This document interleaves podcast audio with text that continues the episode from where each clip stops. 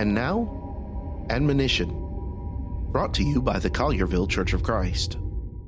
Mark chapter one, verse seven, speaks concerning John. When John the Baptist preached, "There comes one after me who is mightier than I, whose sandal strap I am not worthy to stoop down and loose."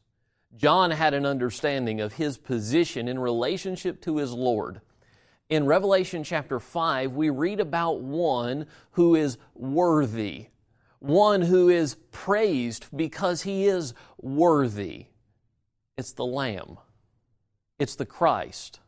It's the one who was slain, who died, and who rose again, and who brought newness of life to all those who would believe.